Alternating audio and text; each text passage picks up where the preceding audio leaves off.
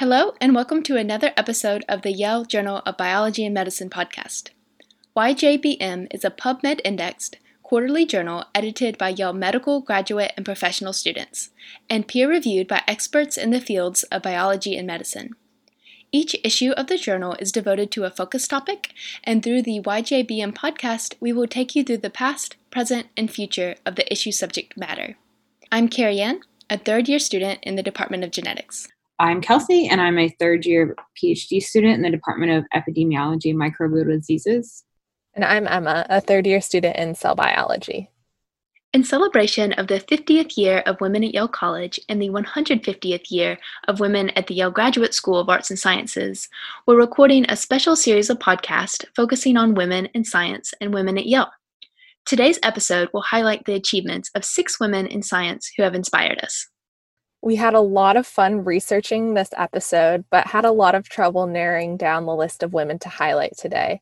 There are so many women, past and present, who have been incredibly impactful in STEM that we encourage you to check out. So, go to Google, search women in science, and see what happens. You could learn a lot of really cool things, just like we did. The 6 women we are highlighting today are Janaki Ammal, Barbara McClintock, Rachel Carson, Gladys West, Mae C. Jemison, and Marci Bowers. We're presenting them in a roughly chronological order, beginning with Dr. Janaki Ammal. Janaki Ammal was a pioneering botanist and geneticist. She holds the title for a lot of firsts: the first Indian woman botanist, the first woman to earn a PhD in botany in the United States, and one of the first women scientists to receive the Padma Shri, one of the highest civilian honors in India.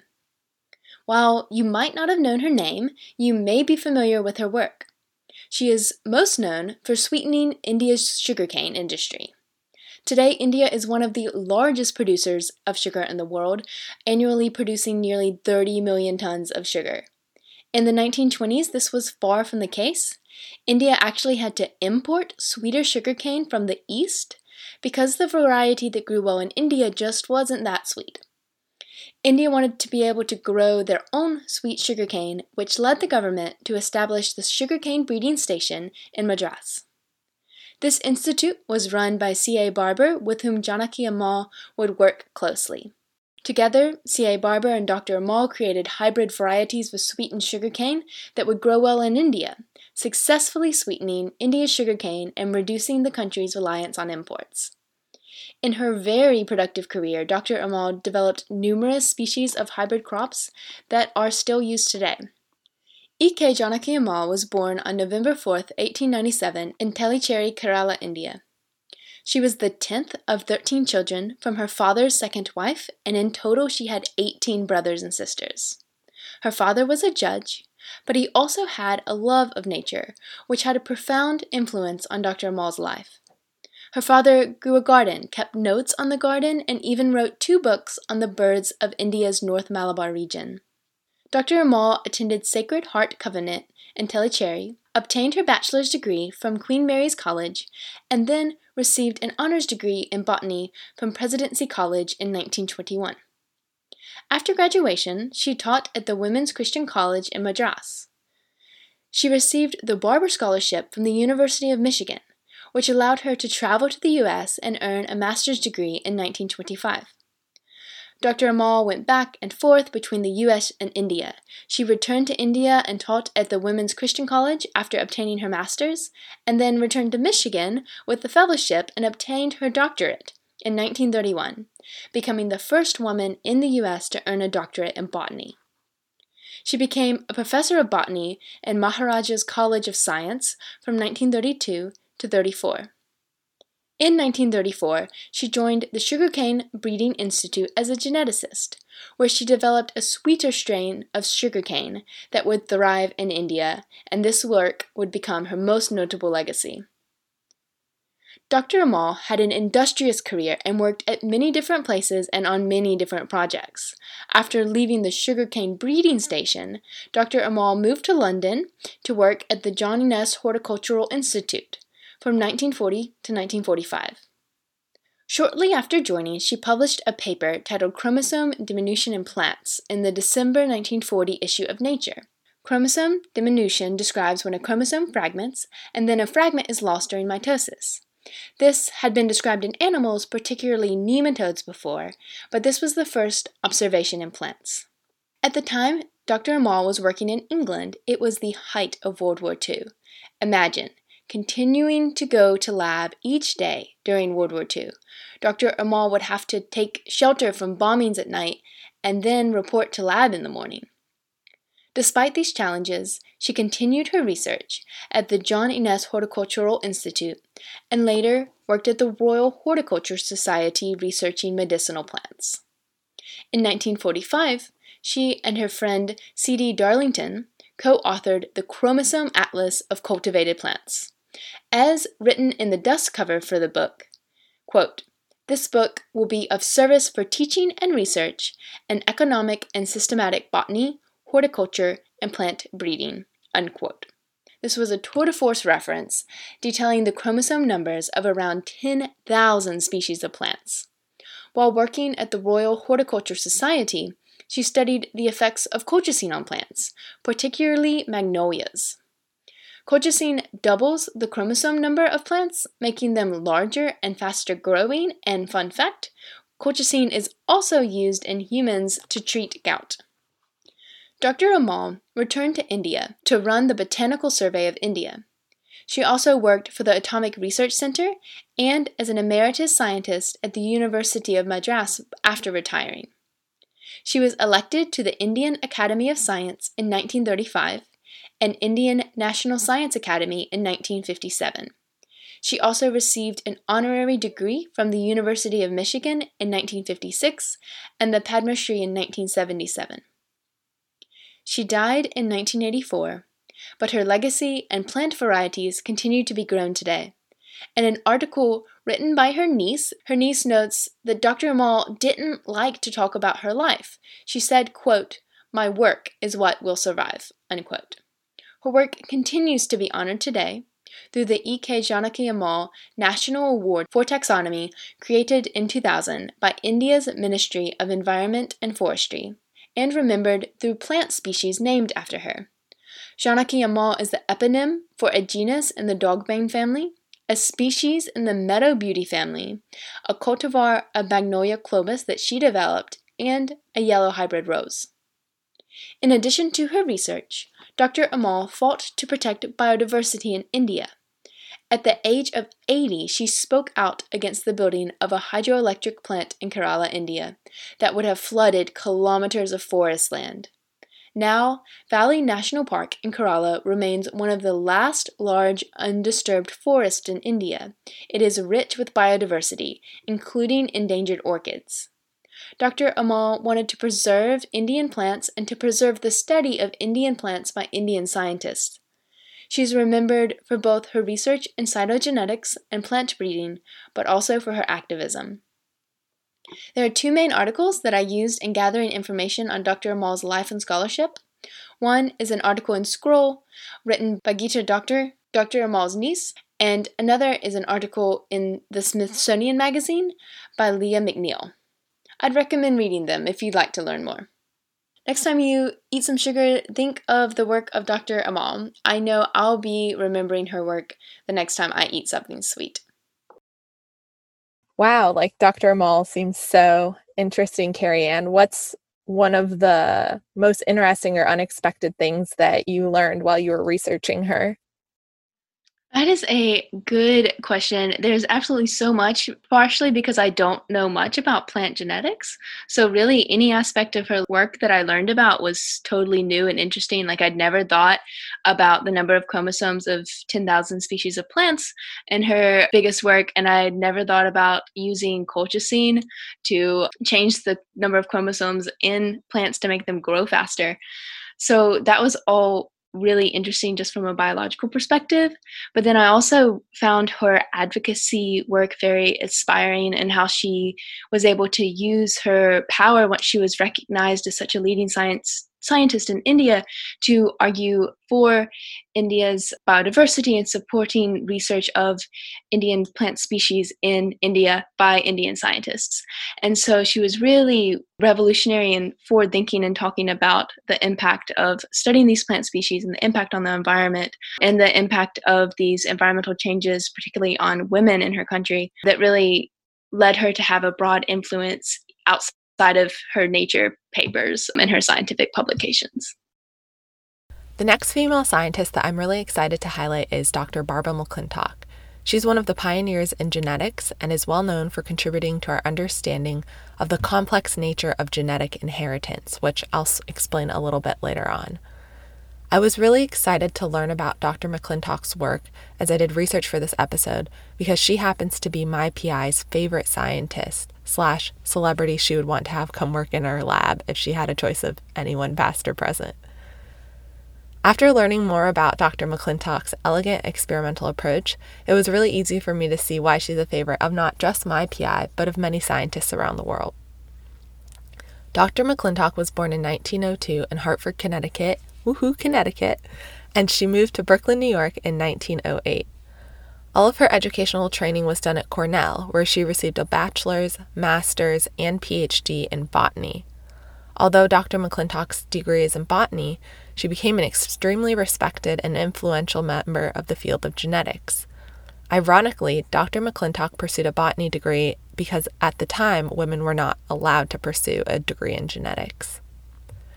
Dr. McClintock's groundbreaking work was done in the field of maize genetics. That's right, maize, like corn. While this may seem like a strange choice in model system, maize is actually a great model for learning about genetics and inheritance, because every kernel of maize is from an individual fertilization event, meaning that you can analyze hundreds of offspring on a single ear of maize. This makes it ideal for trying to unravel the methods of genetic inheritance. After receiving her PhD from Cornell in 1927, Dr. McClintock went on to do postdoctoral studies in genetics at multiple institutions, including Cornell, the University of Missouri, and Caltech. Dr. McClintock's work was in the field of cytogenetics. Cytogenetics is the observation of genes, or DNA, under a microscope. This is a simple and elegant yet extremely powerful system. As a cell biologist, I rely on imaging a lot in my work, and I really appreciate the power of observing a biological phenomenon by eye. Overall, Dr. McClintock's work provided key insight into the concept that DNA within chromosomes can move. All DNA in our cells is divided into chromosomes, each containing many functional units, or genes, along their length. The prevailing idea at the time that Dr. McClintock was beginning her career was that DNA was stationary and could not be rearranged within chromosomes. Her work challenged this concept. Dr. McClintock's early work in the 1930s began to push against this idea. She, along with graduate student Harriet Creighton, provided the first experimental evidence of chromosomal crossing over during meiosis, or the cell division process that leads to gamete production. We all have two copies of each chromosome, one from our mom and one from our dad. During gamete production, pairs of chromosomes will swap portions of DNA to increase genetic variation of the gametes produced. Dr. McClintock's groundbreaking work in this field was the first to show that physical movement of DNA occurs during this key biological process. In 1941, after leaving a professorship position at the University of Missouri at Columbia for fear that she would never receive tenure, Dr. McClintock was offered a one-year position at the Carnegie Institution of Washington's Department of Genetics at Cold Spring Harbor. This turned into a full-time position. She formally retired 26 years later in 1967. However, she remained affiliated with Cold Spring Harbor as a research scientist until her death in 1992. Dr. McClintock's most groundbreaking work was her discovery of transposable elements, or transposons. These are called jumping genes because transposons are essentially pieces of DNA that can move themselves throughout different regions of the genome. Combined with her work on crossing over events, Dr. McClintock began to show that the genome is not stationary, but is in fact subject to alteration and rearrangement. She made this discovery while working on trying to understand the DNA elements and genes that regulate the color of each kernel in an ear of maize. She studied a locus called dissociation, or DS, located on chromosome 9 of maize. In the late 1940s, she first described that DS was able to change its position within the chromosome, publishing this finding in the 1947 to 1948 Carnegie Yearbook. She also described activator, AC, which was another DNA element capable of moving throughout the genome that was required for DS movement within the genome. Many years later, in the 1980s, scientists finally discovered that AC encoded a transposase enzyme that facilitated the movement of both loci. Dr. McClintock showed that the AC and DS loci could move in and out of the genes coding for kernel color, turning them on and off, resulting in changes of kernel color. This work, however, initially was not well received. At the time, scientists believed that genes were fixed linearly along chromosomes, and that any sort of mutation or disruption of a gene was considered a permanent change. The concept that genes could be disrupted by these jumping genes and repaired when they removed themselves from the genome didn't fit into the static idea of genes, and it wasn't until the 1960s that these mobile genetic elements were discovered in other organisms. Today, scientists know that transposons are present in the genome of many species, including a large percentage of the human genome. Dr. McClintock continued her work on transposons and other genetic elements throughout the entirety of her life. Today, her discovery of mobile genetic elements is recognized as one of the groundbreaking discoveries of genetics. As such, her career has been full of many impressive awards, achievements, and firsts. In 1944, she was the third woman elected to the National Academy of Sciences. In 1945, she was the first female president of the Genetics Society of America. Now, let me remind you again that she was prohibited from getting a genetics degree when she was in school. In 1971, she received the National Medal of Science Award from President Nixon. In 1981, she was the first recipient of a MacArthur Foundation grant and received an Albert and Mary Lasker Award.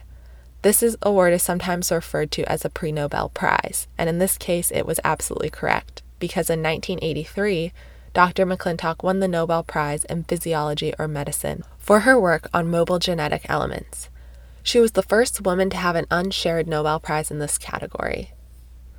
Dr. McClintock received many other awards and honors, and her discovery of fundamental genetic principles shaped the way that we understand the genome.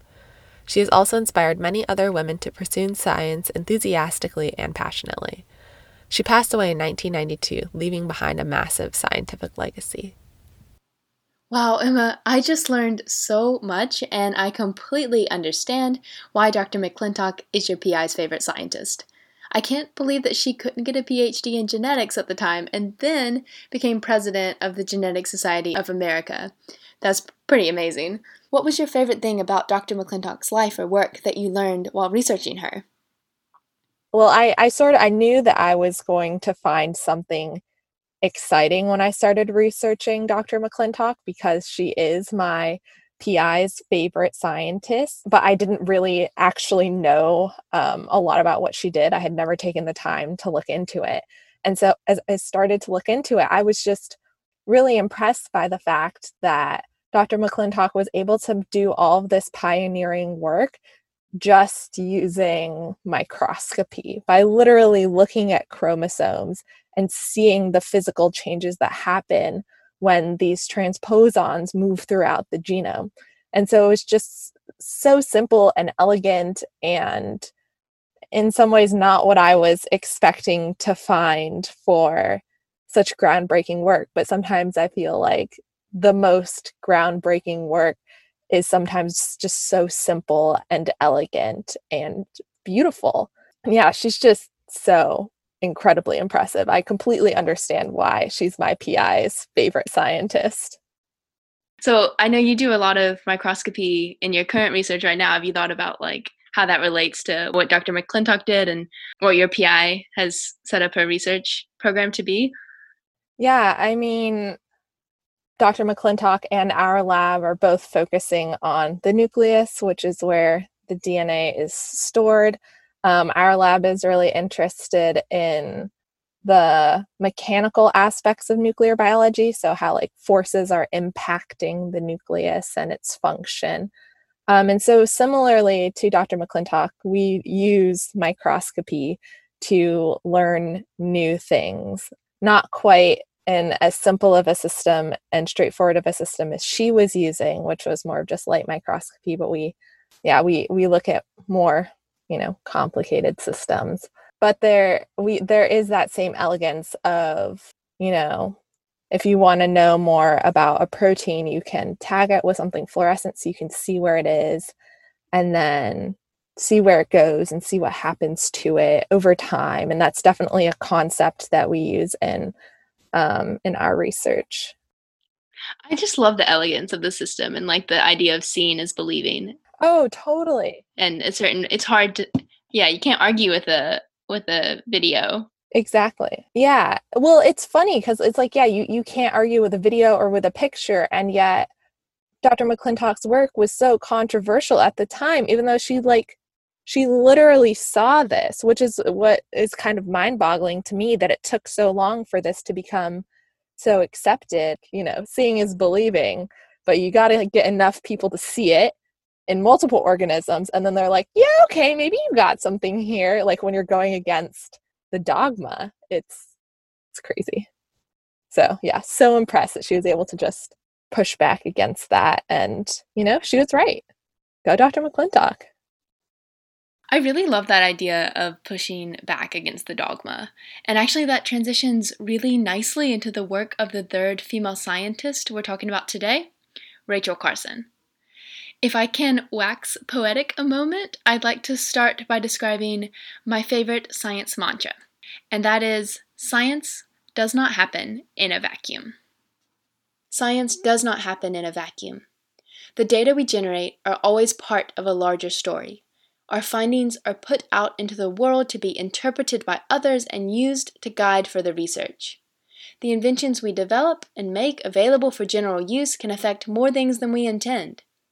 The natural world is complex and full of multiple interlocking variables, unlike the controlled environments that we set up in our labs.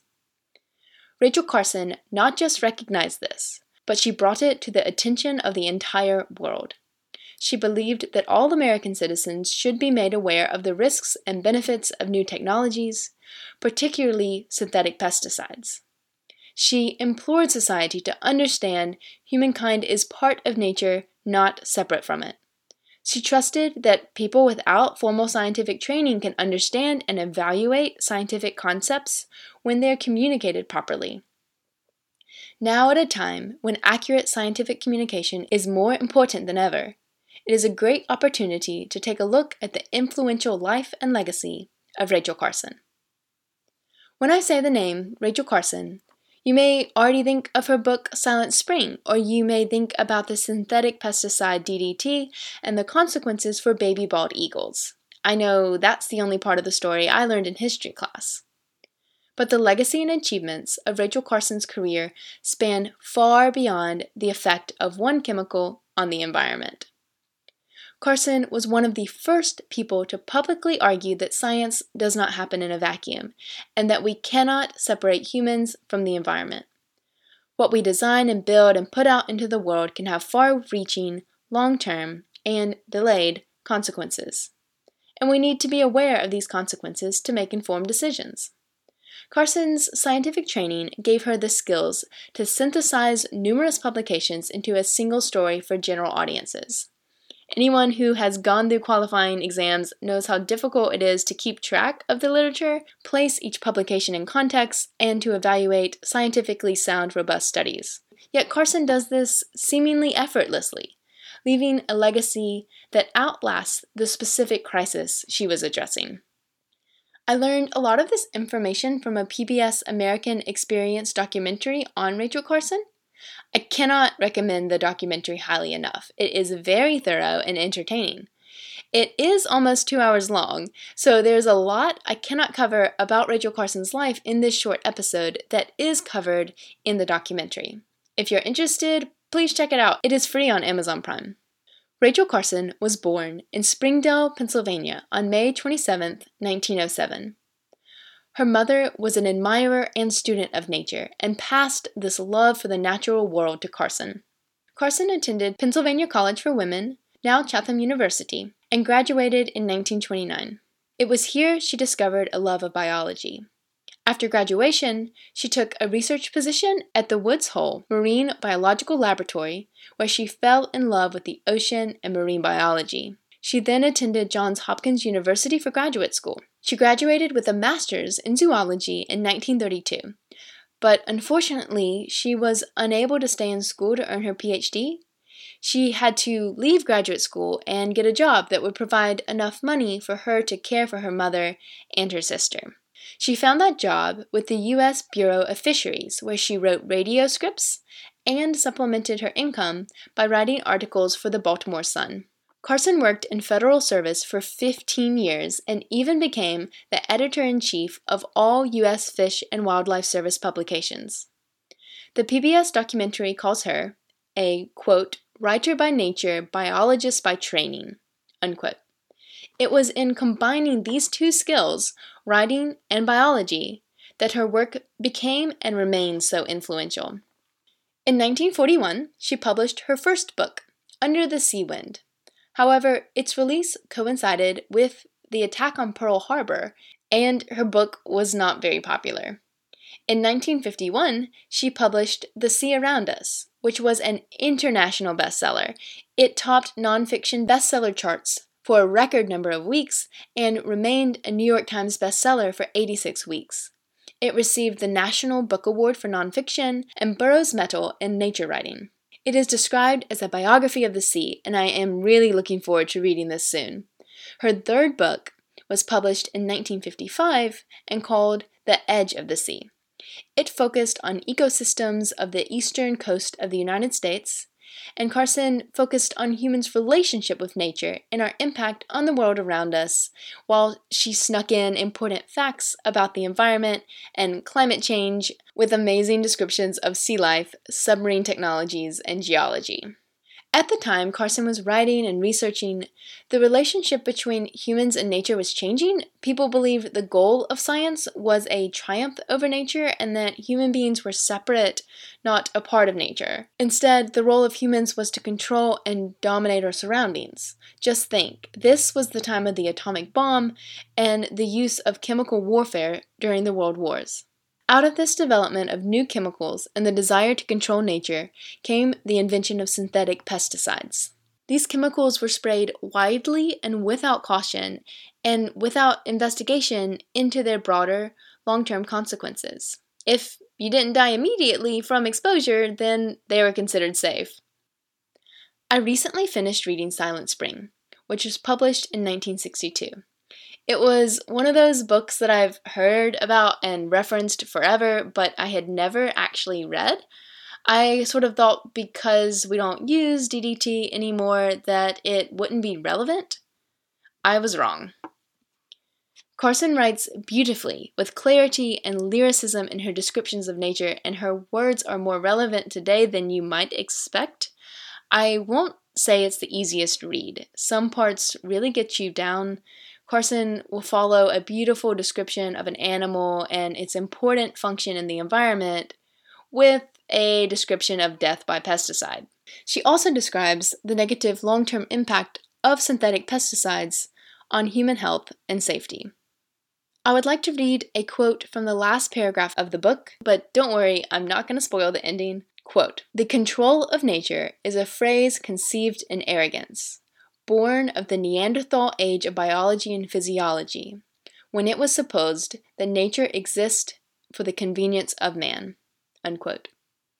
Importantly, Carson didn't just write everything that was wrong with the world. Instead, she offered concrete suggestions for ways to use science and how to perform scientific research to do better. She writes, quote, "The best and cheapest controls for vegetation are not chemicals, but other plants," unquote. And she gives examples of the relationships between marigolds and nematodes, beetles and weeds, the natural balance in the environment to control what we consider pests.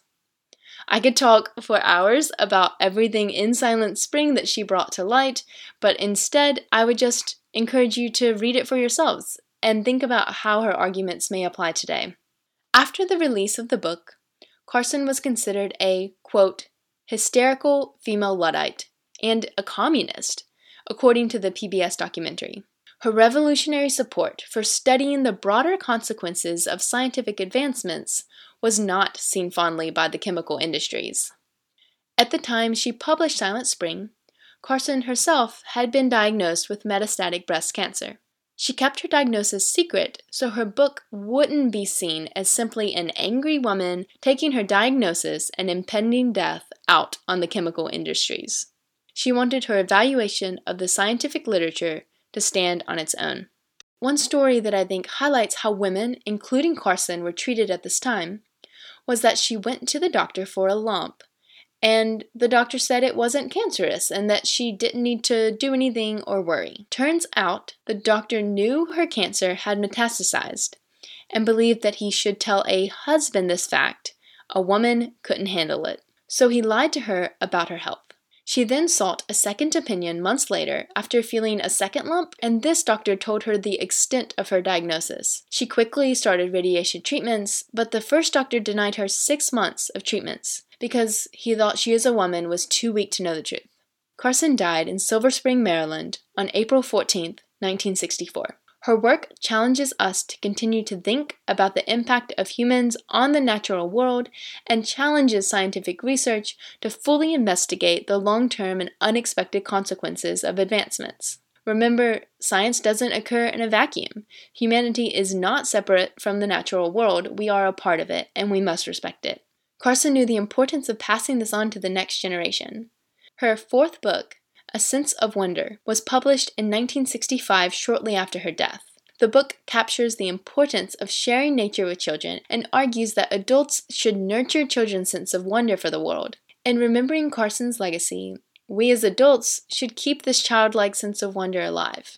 It can drive new ways of seeing the world, new scientific discoveries and advancements, and new ways to increase respect and support for our environment.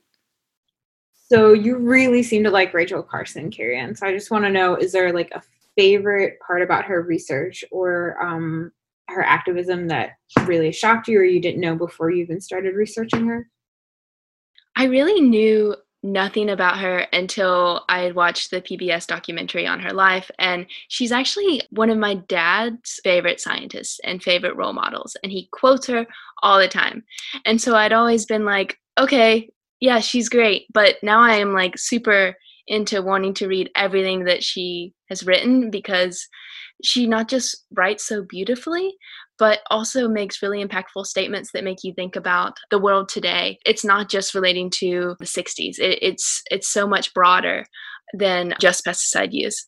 Do you now have a better appreciation for why your dad was so excited about her? Yeah, absolutely. It just echoes a lot of our thoughts on environmental impact that maybe we're more accustomed to saying now about how man shouldn't dominate nature, man is a part of nature, and that man needs to respect nature. In the 60s, this was just not the way of thinking. And so I really respect her for being able to come out against this dogma, against this way of thinking, and really take a lot of harsh ridicule and criticism and threats from the chemical industry. And so she had such strength to just like stand up for what she thought was right. And I really love the ocean. And so I just like connect with her love of the sea so much. She actually worked at the Marine Biology Institute at Woods Hole, where my PI teaches a course in the summer. So I'm able to go to Woods Hole and see the campus and like hang out on the water. And it is like absolutely beautiful. And so I just like next time I'm there can think about Rachel Carson also walking these exact same streets, being in this exact same waters. And it's just amazing to sort of share that location with such influential scientist.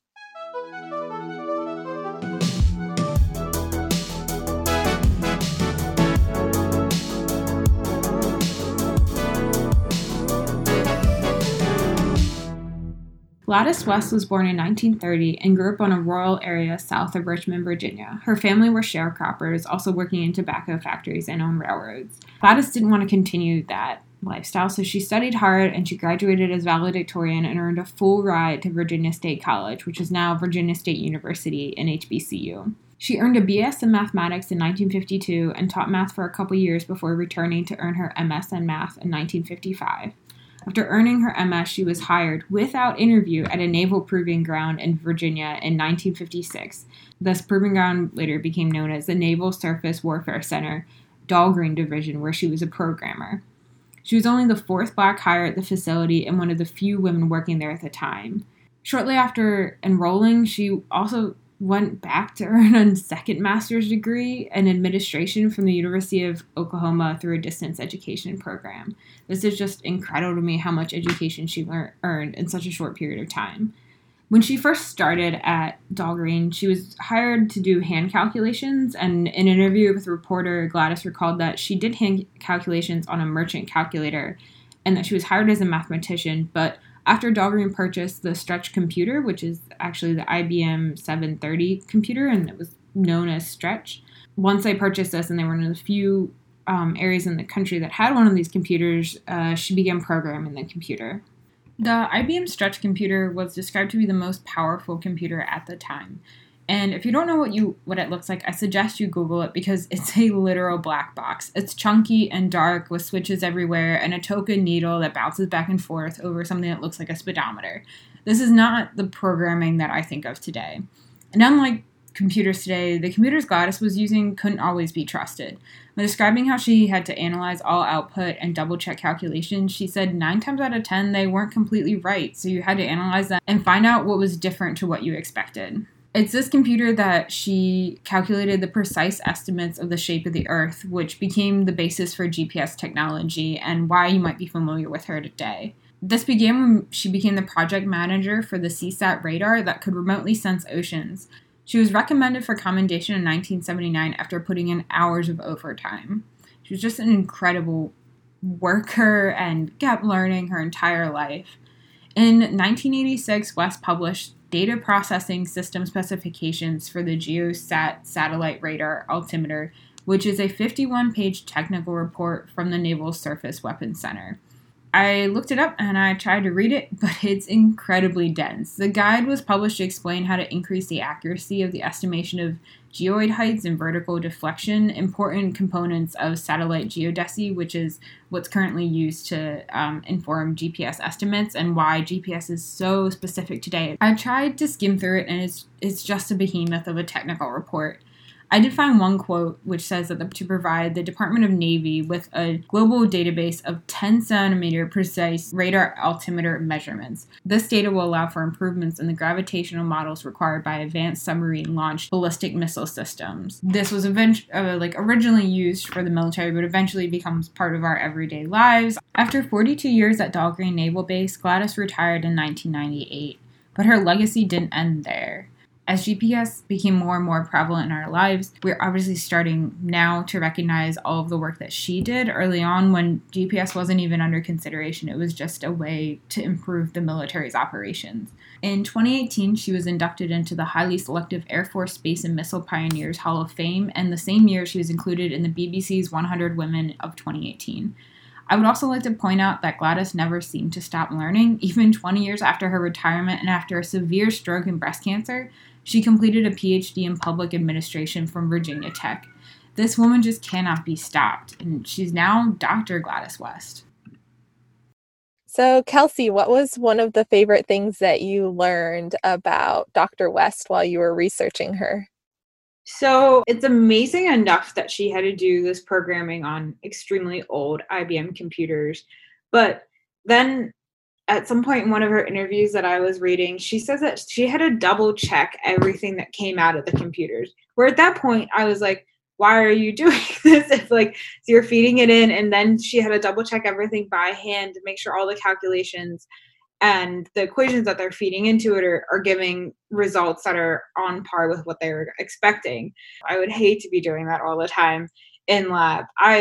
I double check myself. I will double check myself on like 2 plus 2. So it was amazing to me that she did all this work and taught herself programming. And for each computer that they got over time, she had to learn a different type of programming for it. And then just the amount of effort and the detailed amount of work that she was doing was really striking.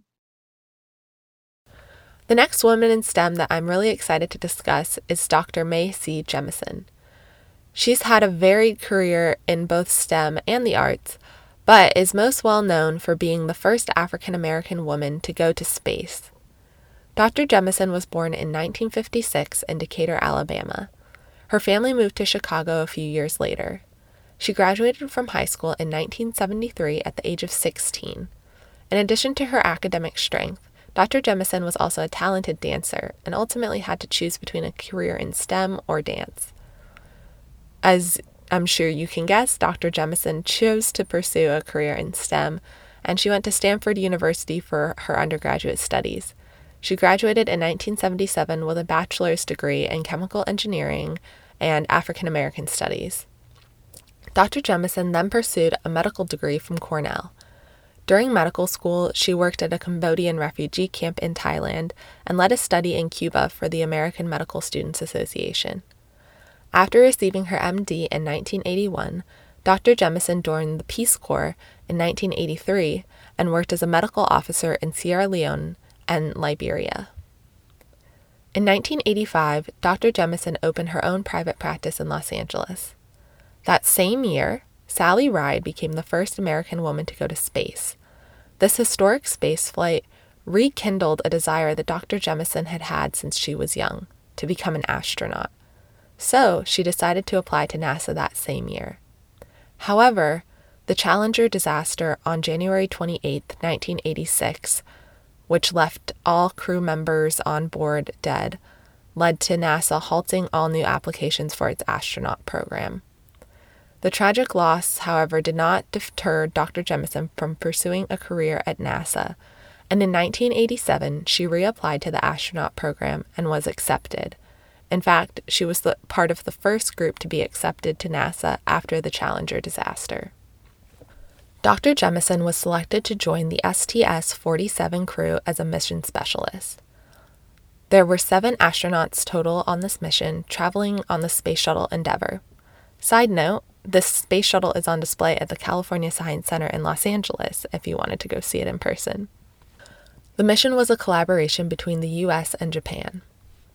On September 12, 1992, Dr. Jemison became the first African-American woman in space. The crew returned to Earth on September 20, 1992, for a total of 7 days, 22 hours, 30 minutes, and 23 seconds in space. This mission involved 44 research experiments in a range of fields, from material science to biotechnology.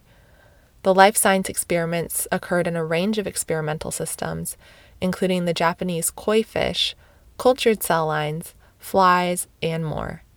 Dr. Jemison was a co-investigator on 2 bone cell experiments. I work with cultured cells here on Earth, and I can only imagine how much more challenging it would be to do in space. In 1993, Dr. Jemison left NASA after 6 years of service. Interestingly, it was the hugely popular Star Trek TV shows that initially sparked Dr. Jemison's interest in becoming an astronaut. She watched African-American actress Nichelle Nichols play Lieutenant Uhura and set her sights on becoming an astronaut herself. After fulfilling this goal, Jemison was asked by actor LeVar Burton if she would be interested in appearing on Star Trek Next Generation. Dr. Jemison said yes and became the first real-life astronaut to appear on the show. I can only imagine how many other young people she inspired to literally shoot for the stars, just as she was originally inspired by the show. After leaving NASA, Dr. Jemison has done a wide range of things in STEM. She's held professor positions at Dartmouth and Cornell. She's authored books for children and adults. She started an international space camp called The Earth We Share through her nonprofit, the Dorothy Jemison Foundation for Excellence. This camp is for students ages 12 through 16 to improve their scientific literacy and problem-solving skills. She's also created many other events through this foundation. Dr. Jemison also created the Jemison Group, which is a, quote, technology consulting firm integrating critical socio-cultural issues into the design of engineering and science projects. She's currently leading the 100-year Starship project, whose goal is to make human travel outside of our own solar system possible within the next 100 years. This project is a highly collaborative effort working to push innovation in a wide range of fields to make this goal a reality. The technologies invented as a result of this project could also help us improve our lives here on Earth. Dr. Jemison is doing even more than this. If you want to learn more about her, I encourage you to check out the website for the Dorothy Jemison Foundation for Excellence. Dr. Jemison has also received many awards and honors for her work. She was inducted into the National Women's Hall of Fame, National Medical Association Hall of Fame, and Texas Science Hall of Fame. She has also received many other awards, including the National Organization for Women's Intrepid Award, the Kilby Science Award, and more. Dr. Jemison is admirable for her willingness to push the envelope throughout her career. I admire her perseverance and commitment to improving scientific literacy and moving our technological capacities forward. I know that she's inspired many young girls to pursue a scientific career and has also opened up doors that will make it easier for them to do so. Okay, so what was your favorite aspect of Mae C. Jemison's crazy career that spanned every direction that it could span? I mean, that's really what my favorite thing was about it, was the fact that Dr. Jemison really has kind of done it all in a sense, or, not done it all, but done a lot. She's sort of covered a very wide range of study and work by having a bachelor's in chemical engineering, so engineering, and then having, her medical degree, medicine, whole other field, and then going into space, again, completely different. But when you think about what would be valuable, on a spaceship, if I was going into space, I would want someone who had an engineering background and a medical background, because if the ship broke down, maybe she could help fix it.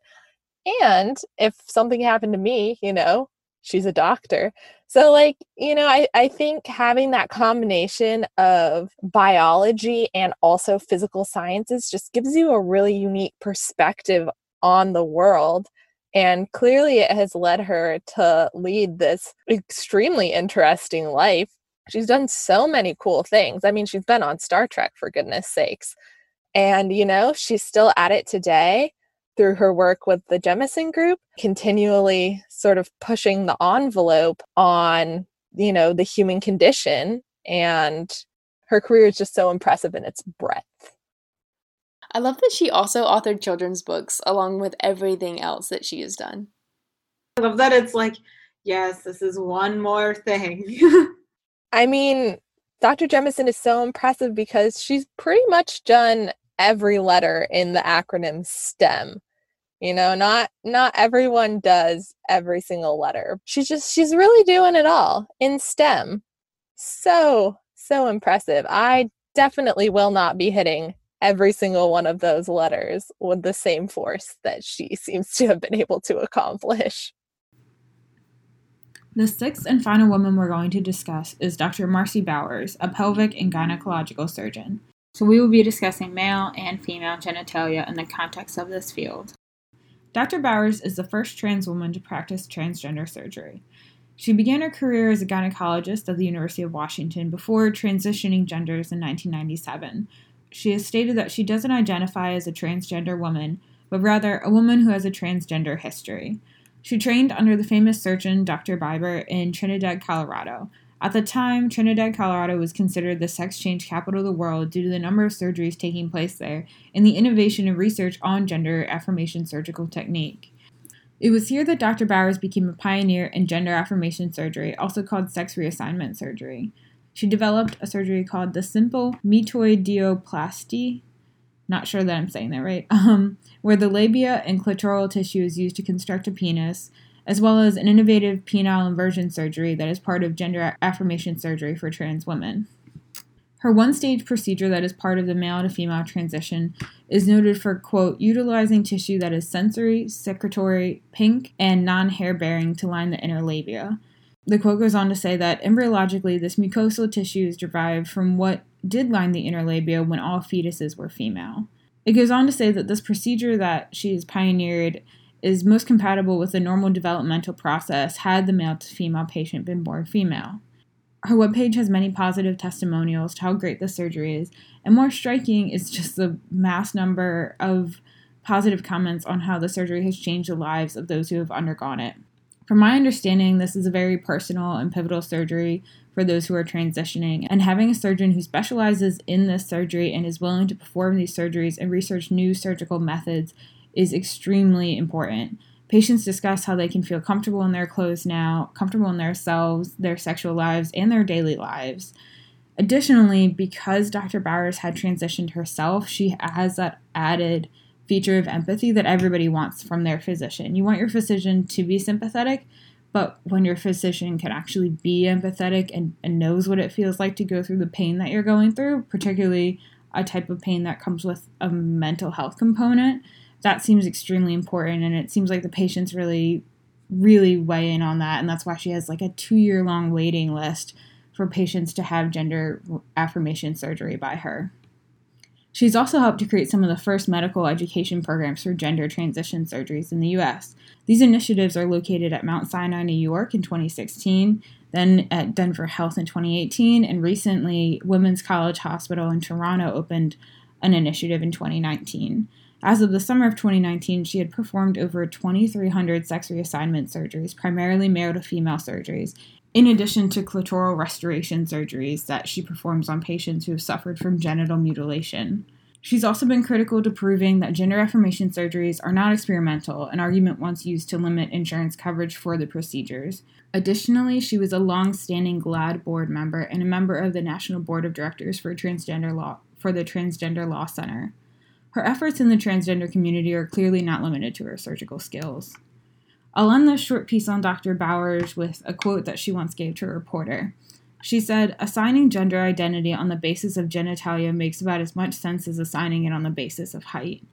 Biologically, we're much closer to each other because everyone starts out with a primordial female anatomy. So everything a male has, a female has, and vice versa. It's just a matter of how the cards are shuffled." And as one of her patients said, Dr. Bauer's importance to them is because she can shuffle these cards. Kelsey, it was really interesting to learn about Dr. Bauer's new surgical methods that she's developed, and her story is really inspiring. What was your favorite thing that you learned about her while researching her? So I don't know if this is the most interesting aspect about her, but I thought it was fascinating is that every time I went to research her, a lot of the stuff that came up was just how booked she is to perform these gender reassignment surgeries. And they were saying, like, in New York, she can only do 10 surgeries a year because of how booked she is at the Mount Sinai Center. And then she's also booked at her current surgery location in California.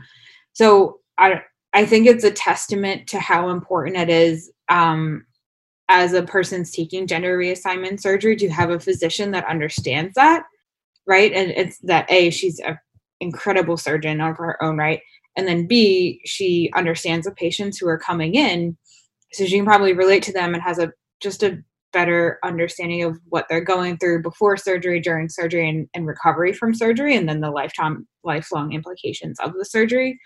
So I think that's something to consider, is that there should, as we expand gender reassignment surgery and just how well it's performed and the training for it. Now she's set up some training scenarios, training programs so that surgeons learn how to do this. I think it's important to consider that we should be trying to seek out people who would understand what it means to go through those surgeries and hopefully feed them into the surgery training programs for it, because it means a lot.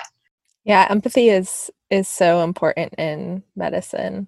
If you know your doctor understands what you're going through, it helps so much. So it's so great that she's able to provide that for all of these transgender individuals, because that sort of surgery is obviously very taxing on your physical and I would assume also probably your mental health. Just having that physician, I'm sure, is so impactful.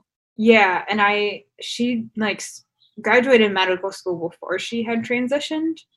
So it seems also important that you know, opening up things so that transitions can occur at the time in the life the individual wants it to occur, because I'm sure it's happened before in the past where people are never able to transition and are practicing physicians. And maybe as it becomes more available and ingrained in the medical practice, then it could help with providing more situations of empathy. Well, it was so fun today to learn more about some truly amazing women in science. I don't know about you guys, but I had an absolute blast both researching the scientists that I was looking into and also learning from both of you about the scientists that you researched. Oh, absolutely. I love being able to take the time to dive into some rabbit holes about some areas of science I didn't know about before, and in doing so also learn about the lives of these truly inspirational women. It's been great to learn a little bit about both. Yeah, I agree. I found myself just consistently trying to find more information the more like amazing that I realized these women were. Like we all know that they're amazing, but I, at least for me, I only knew some aspects of some of their stories. So uncovering like their full history and being kind of creepy and trying to learn every little thing about them, like it made them feel both more relatable and kind of less relatable at the same time, because they did so many amazing things.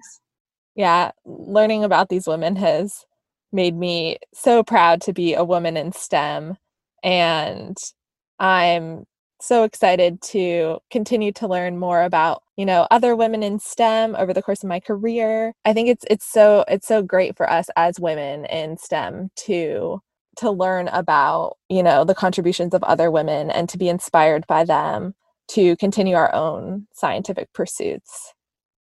There are many people behind the scenes that you never get a chance to hear. Thank you to the Yale School of Medicine for being a home for YJBM and the podcast. Thank you to the Yale Broadcast Center for help with editing and publishing our episodes. Thank you to the YJBM editorial board, especially our editors-in-chief, Amelia Hallworth and Wei Ng. And thanks to you for tuning into this episode of the Yale Journal of Biology and Medicine podcast. We'd love to hear your feedback and questions, so feel free to tell us your thoughts by emailing us at yjbm@yale.edu. If you enjoyed our podcast, please share it on SoundCloud or Apple Podcasts.